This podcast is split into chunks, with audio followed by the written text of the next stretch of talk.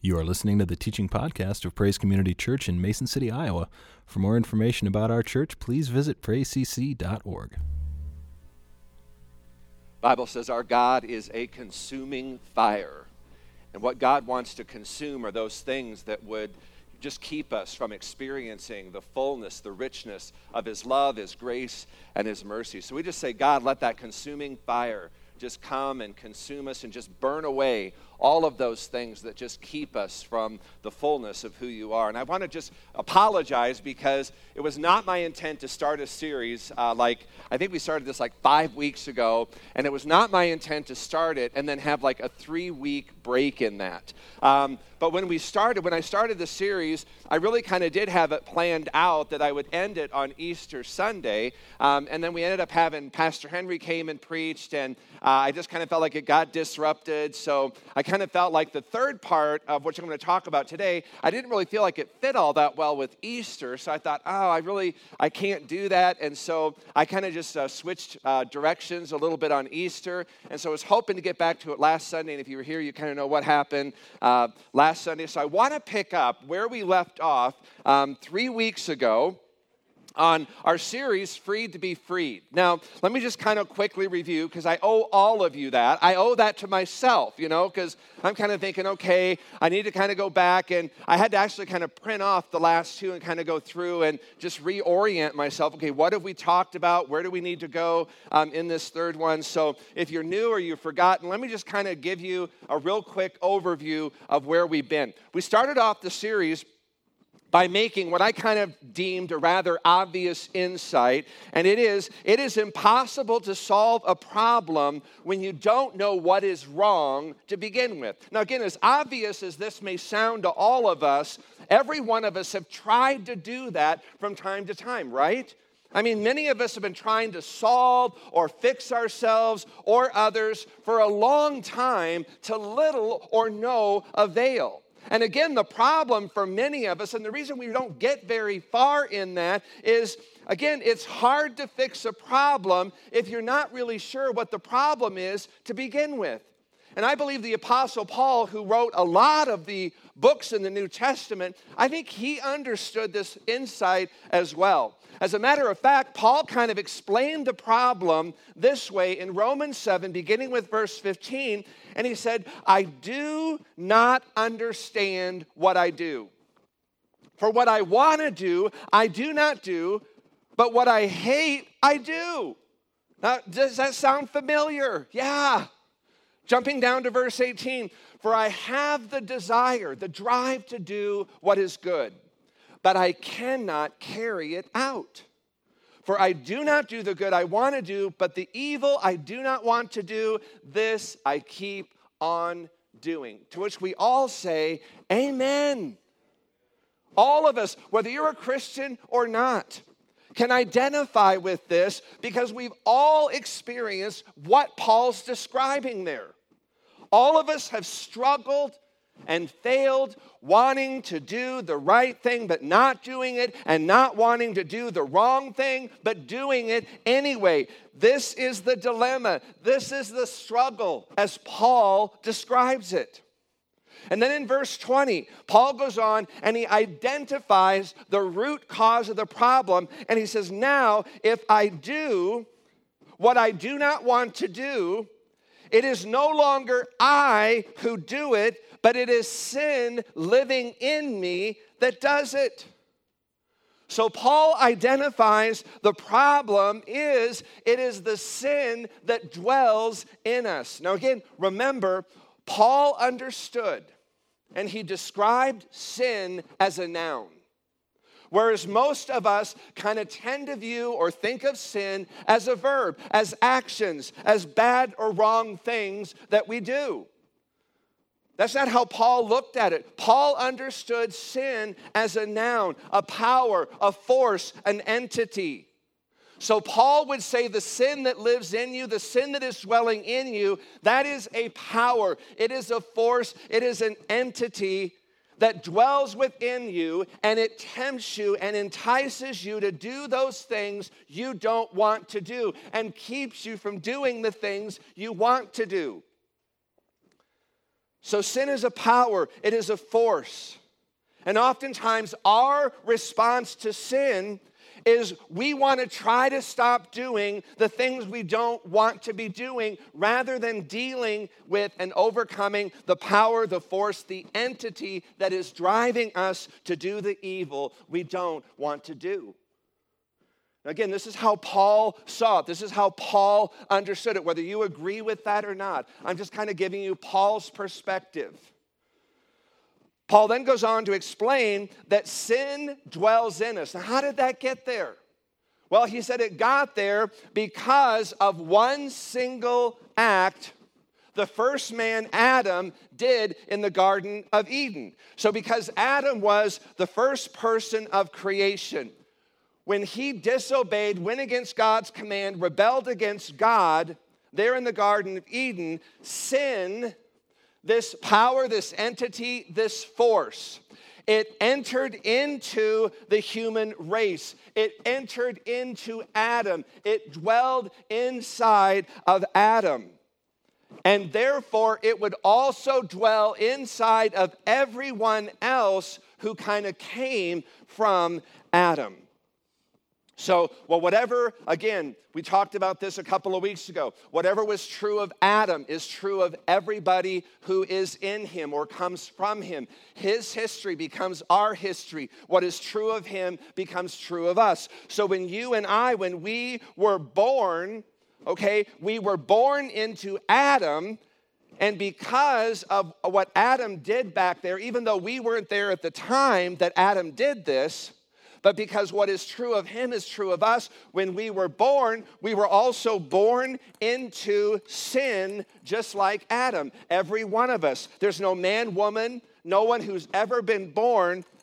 All of us have been born into sin. Again, not because of anything we did, but because who we're related to.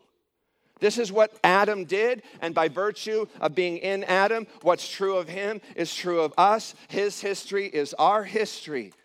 And so everybody born was born into sin. I probably should have put the smaller sin sign in there since I'm not going to be able to retrieve any of the people out of there when I need to for this. There it is. Always have room for sin, right?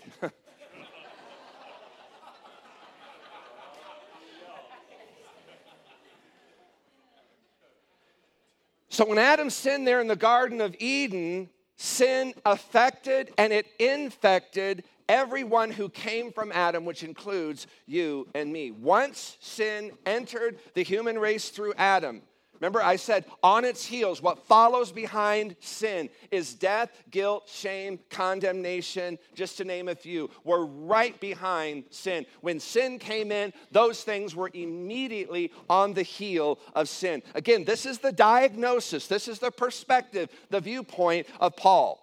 Now, Paul continues saying, by the same token, just as the one single act of unrighteousness by Adam brought forth sin and death, guilt, condemnation, shame upon all mankind.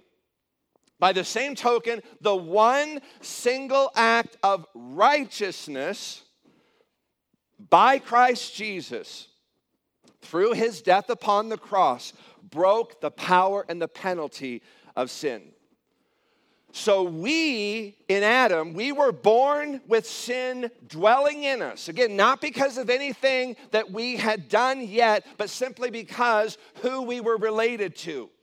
And when we go from being in Adam to being in Christ, just as Adam's history was our history, what was true of Adam is true of us. When we go from being in Christ or in Adam to being in Christ, all of a sudden the same principles apply. What is true of Jesus is now true of us. His history now becomes our history.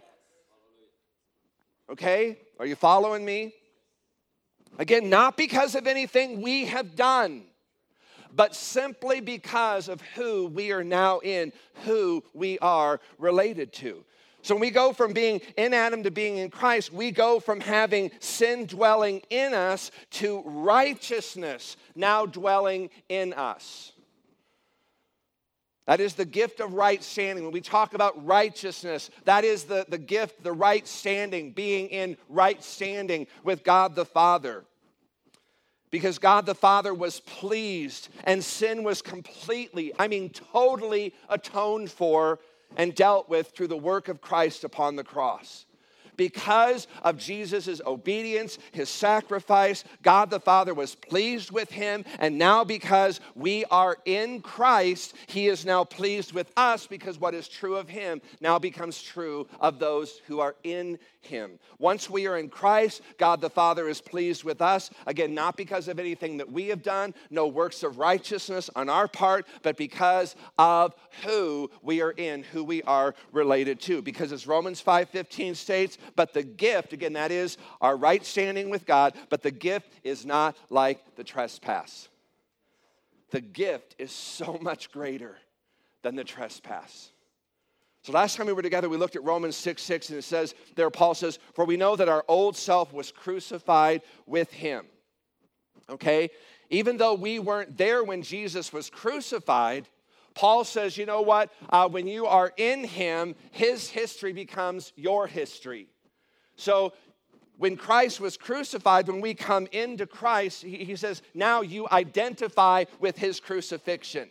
I don't need to go and have my own private personal crucifixion. When I come into Christ, his history now becomes my history. What is true of him is now true of me. So when he was crucified, I was crucified with him because I am now in him. This is kind of Hebrew thinking I'm giving you here.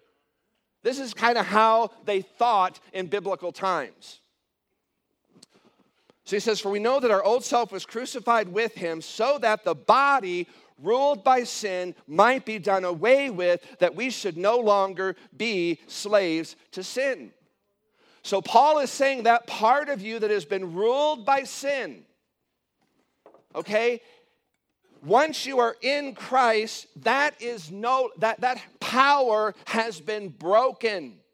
What you were once powerless against, you have now been given power through Christ's death, his resurrection. You now have the power to overcome what you didn't have the power to overcome here. That's what he's saying.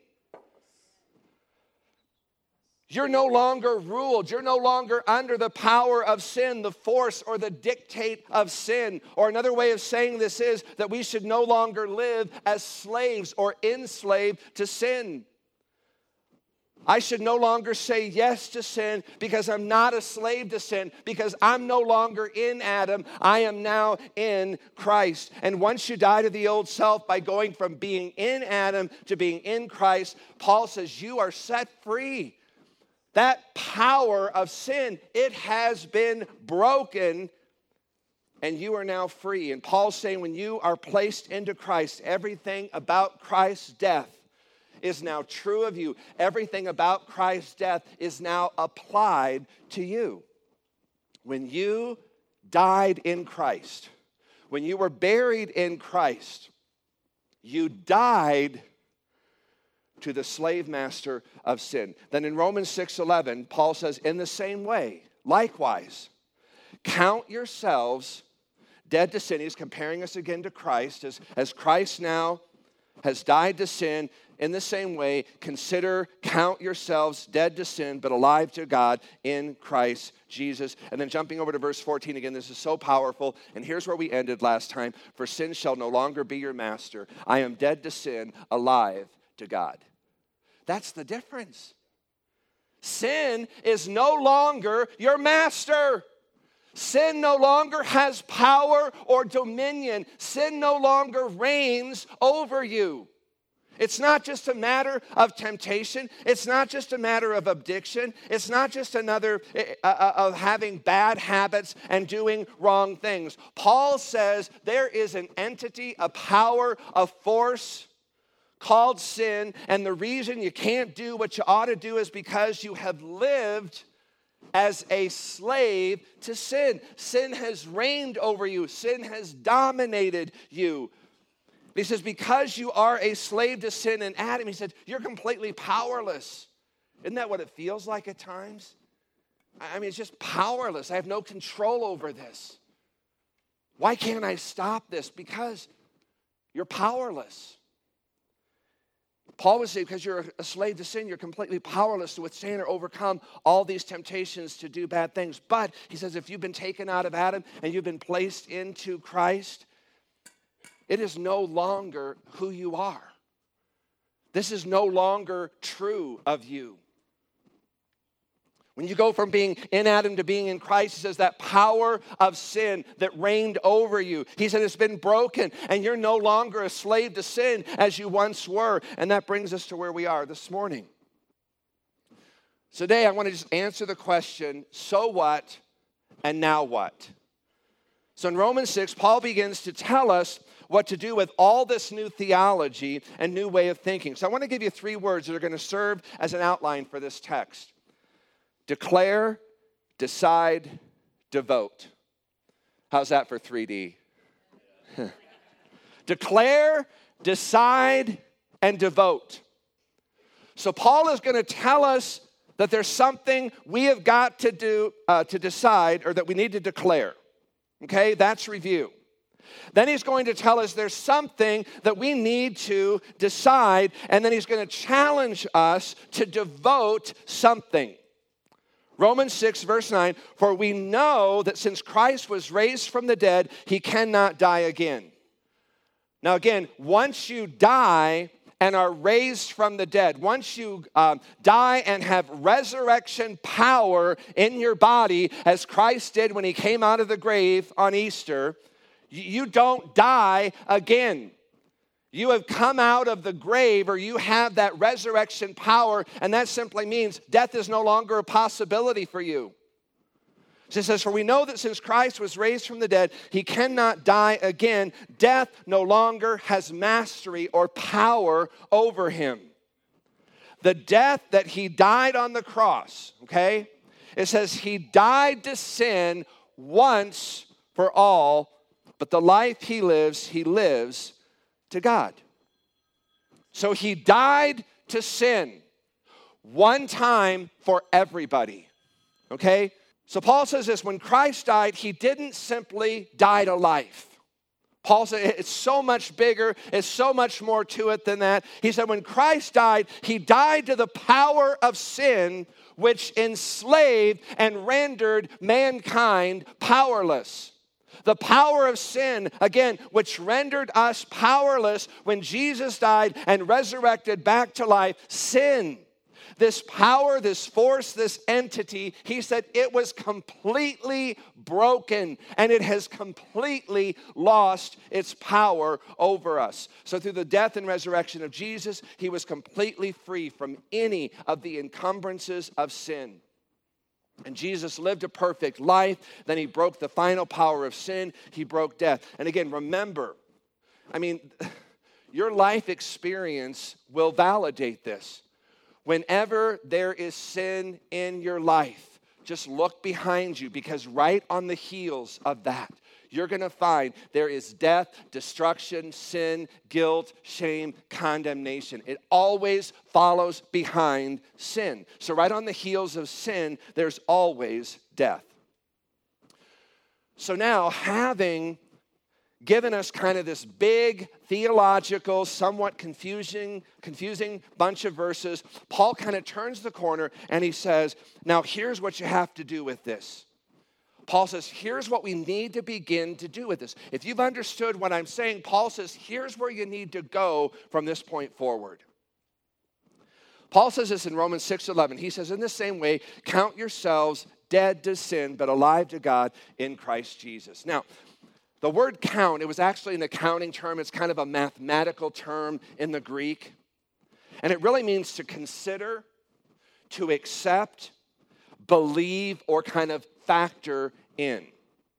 So we're going to use the word declare. So here's what Paul's telling us. He said, as you move ahead, as you begin to embrace this new kind of teaching, this new way of living, as you begin to try to understand the significance of what happened to you when Christ died for your sin and you accepted his payment as payment for your sin, Paul said the first thing you got to do is you got to believe this.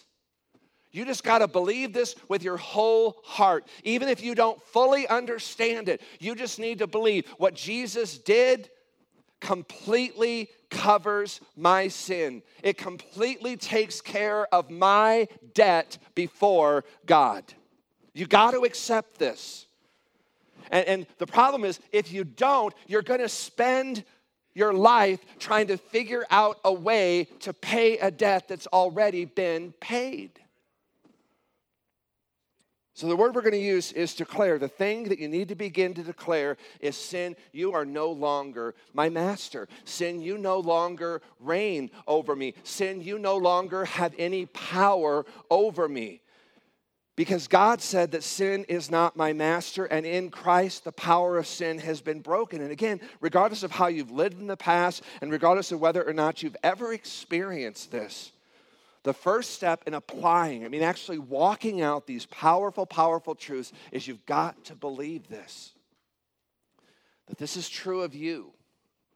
So we're going to use the word declare. We declare sin is no longer my master. If I have been taken out of Adam and I have been put into Christ, Christ defeated the power of sin. What is true of me, uh, true of him, is now true of me. Sin, you are no longer my master. See, what's going to happen, I'll guarantee you this. I mean, take this to the bank. Before you leave this room, when you get in your car and someone cuts you off in traffic, or your spouse says something you don't like, or you get on the computer, whatever you're going to be doing today, all of a sudden that thing, that power, that force, that entity that once controlled you for so long, it's going to rise up. It may be in the form of lust, it may be jealousy, it may be anger, greed, whatever. And you're going to be tempted to act on that. And right before you act on that, you now, because you are in Christ, you have the power to now declare sin, you're no longer my master. You no longer reign over me. You did here. I was powerless here. But I have power now because Christ has defeated and he has broken the power, the penalty of sin. This isn't simply temptation. This, again, it is that power, that force, that entity, again, that keeps you from doing what you want to do. It causes us to do the evil we don't want to do. Now, from my new position in Christ, we now have the power to declare sin, you are no longer my master. Then Paul goes on to say, since sin is not your master, and since you're going to begin to consider yourself or believe, or you're going to count or reckon yourself dead to sin, Paul says in Romans 6:12, "Therefore do not let sin reign in your mortal body so that you obey its evil desires." Now again, Paul's not writing to pagans here. Paul's not writing to unbelievers here. Paul's writing to believers in Rome. These are, these are Christians in Rome that Paul's writing to. And Paul's saying to them, you do realize that when you allow sin to reign in your body, when you say yes to sin, you're letting sin reign. He said, if you are now in Christ, he said, sin no longer dominates, it no longer reigns over you. Sin now only reigns over you. It only has the power to control you when you let it. Didn't have a choice here. You had no power here. You have a choice. You have power here now. The only time sin can reign and control and dominate you is when you let it, if you're in Christ. And Paul says, so don't, don't let it. Don't let it, don't let that power, that force, that entity, don't let it reign in your mortal body so that you obey. There it is again. Here you didn't have a choice to obey. Here now you have a choice of whether you're going to obey sin or whether you're going to obey Christ. So, to move the discussion forward, I want to ask you a question. When you wrestle with sin or temptation, which side of the argument do you identify with? Stop thinking about that for a moment. When you struggle with sin or temptation, which side of the equation or which side of the argument do you identify with? Because there's this argument, there's this battle. All of us are very familiar with this. We know how it goes. I shouldn't do this, but I want to. I know I shouldn't say this, but I want to say it. I shouldn't buy this. I shouldn't go over there. I shouldn't be putting this into my body. I shouldn't turn on the television. I'm alone. I shouldn't get on the computer. I have enough credit card debt as it is. I don't need another pair of shoes. We're all familiar with that argument, that battle with sin and temptation. In other words, as a believer, okay, Paul's talking to believers there in Romans. I'm talking to believers. Okay? In other words, as a believer, when you wrestle with temptation or sin, do you wrestle with it from the standpoint of being in Adam or of being in Christ? Now, let me tell you what this sounds like, what this battle, this argument, this, this tension, I want, you, I want you to hear what it sounds like.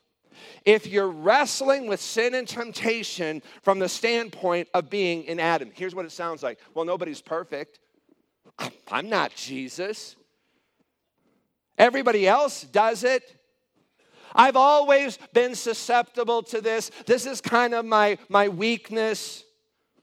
It won't hurt anybody. I'm not, I'm not hurting anybody by what I'm doing. My mom had this issue. Her mom had this issue. I can't help it. All men are alike. This is just natural. This is just normal. This is just what I do. As a believer, when you wrestle with sin and temptation, from this perspective, you are basically arguing from the standpoint of being in Adam. Do you understand? This is who you used to be.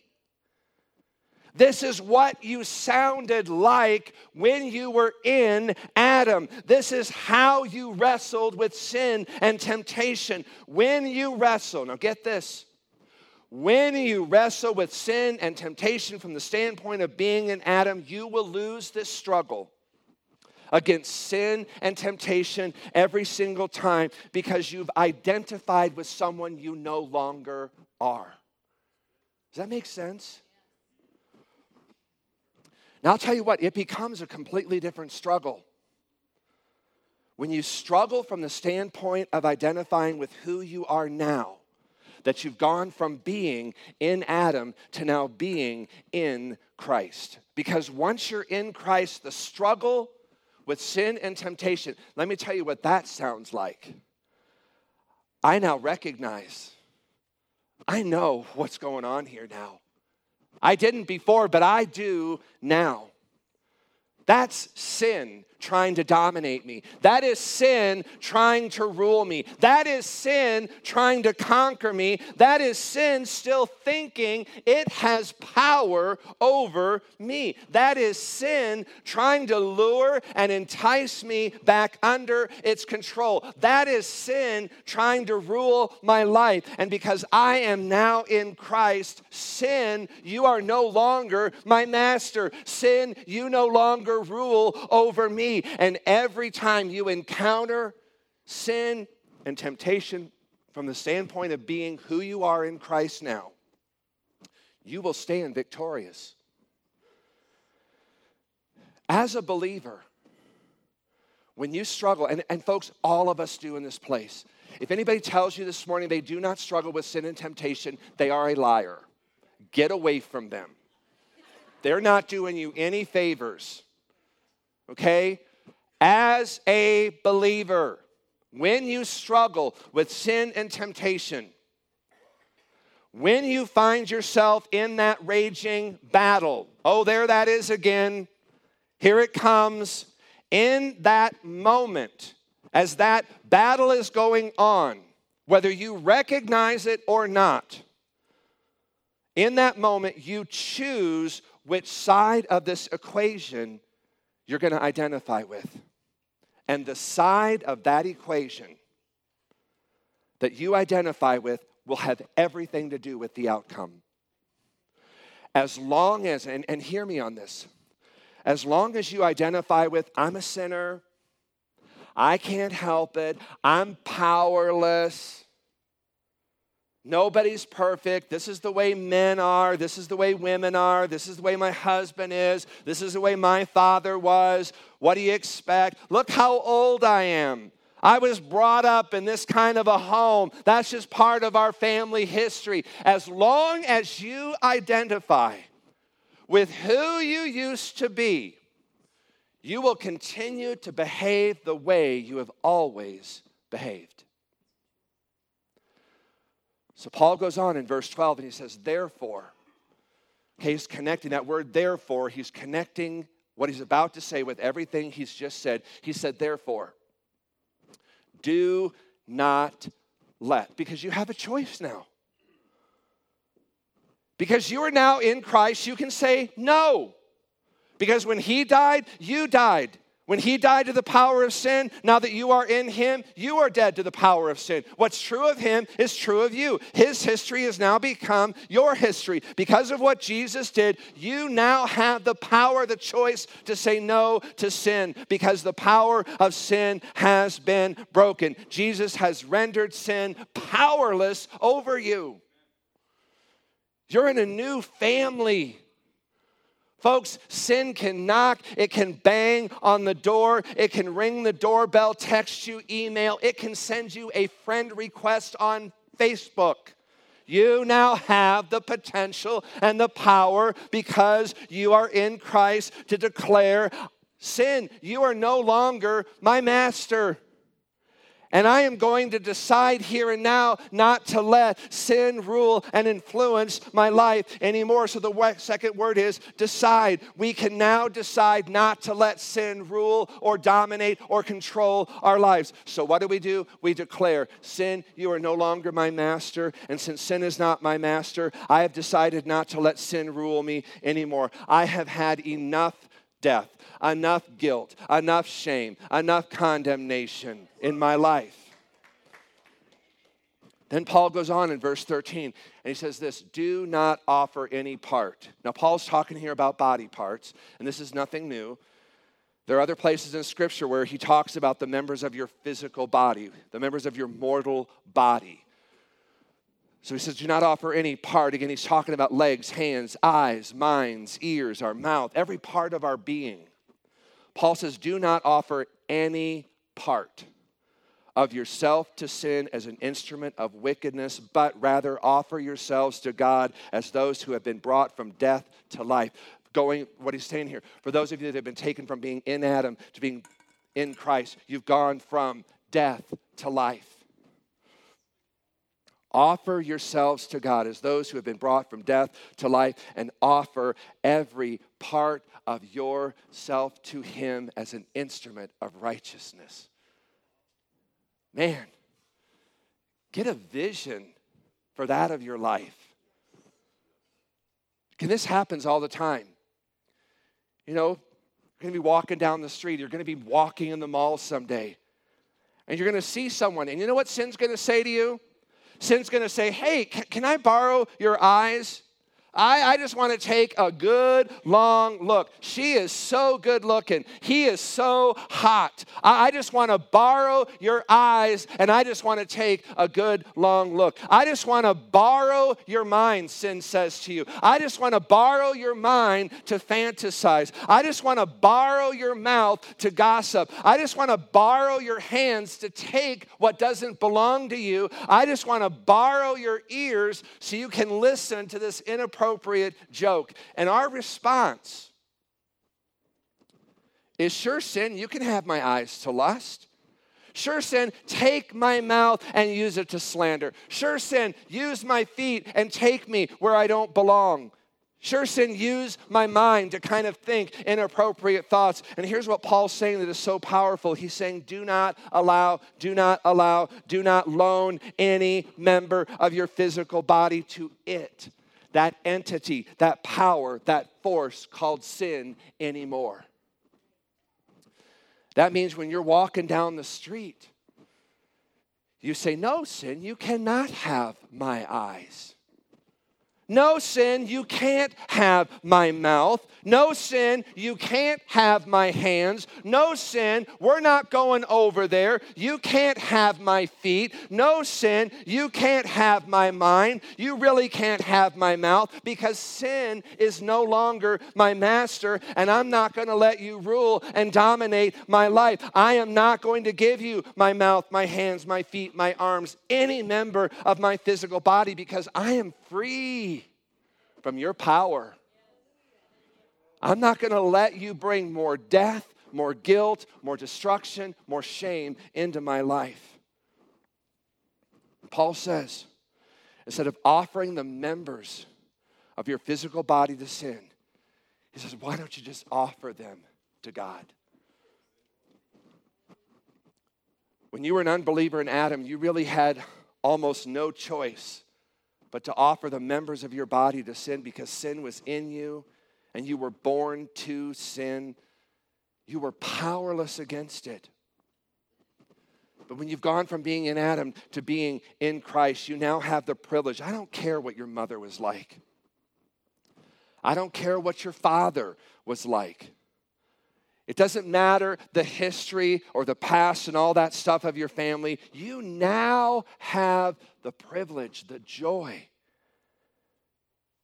to live the kind of life where you actually offer and surrender the members of your physical body from the top of your head to the bottom of your feet and everything in between. You now have the opportunity, the privilege to offer the members of your physical body to your heavenly Father. And Paul ends verse 13 there and he says, And offer every part of yourself to him as an instrument of righteousness.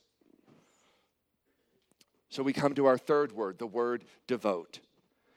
Devote every member, devote every part of your body to God as an instrument of righteousness, as an instrument to honor God, as an instrument to do godly things. And I know for a lot of us, this sounds a lot harder. This is a lot harder than it sounds. For many of us, this is often where the battle is the toughest. So here's what I would suggest. I'm going to close with this, and then we're going to pick up next week. Don't miss next week, because we're, we're going to get into this whole battle that, that Paul begins to describe the battle between law and grace. So many Christians are just bound up in the law. And we're going to get into that next week as, as we end this series. So here's what I would suggest. Start every day just by declaring. Man, minute you wake up, just kind of let this come to your thoughts. Sin, you are no longer my master. Sin, you have no power over me today. Sin, you will not reign over me in any way, shape, form, or matter today. I'm going to decide not to allow sin to rule over me. And today, Heavenly Father, I choose to devote every member of my body to you as an instrument of righteousness. Since I am dead to self, dead to sin, and alive to God, come Holy Spirit and live in and through me. Amen. Let's stand together this morning. Invite the worship team back up. What we're going to do this morning is I, uh, we have communion up here this morning. And again, the, the beauty of communion is when Jesus went to the cross, he offered it all. He laid down everything at the cross for you and me. And so this morning, as we kind of come to share in communion, the breaking of his body, the shedding of his blood, again, we're recognizing he held nothing back. Jesus offered himself completely, totally to the Father. Jesus offered himself as again an instrument of God's righteousness. Every time we do this, he says, You do it in remembrance of me. I'm remembering today that he gave it all. He offered every part of himself to God as an instrument of God's righteousness. So, you know what? This morning, as you come and you take that bread and you dip that in the juice, what I want you to say this morning is God, I, I want to surrender. I give, I devote every part of my body, from the top of my head to the bottom of my feet and everything in between. God, today I devote this to you as an instrument of your righteousness, just like Jesus did. So I now want to do. I'm going to identify with what he did as I take this bread and dip it in the juice. I am identifying with what he did. And God, this is now my declaration. This is my devotion to you. God, as I take this, I am offering to you what Jesus offered to you. Every part of my being, every member, every part of my physical body, I offer to you this morning, right now, God. I offer to you as an instrument of righteousness.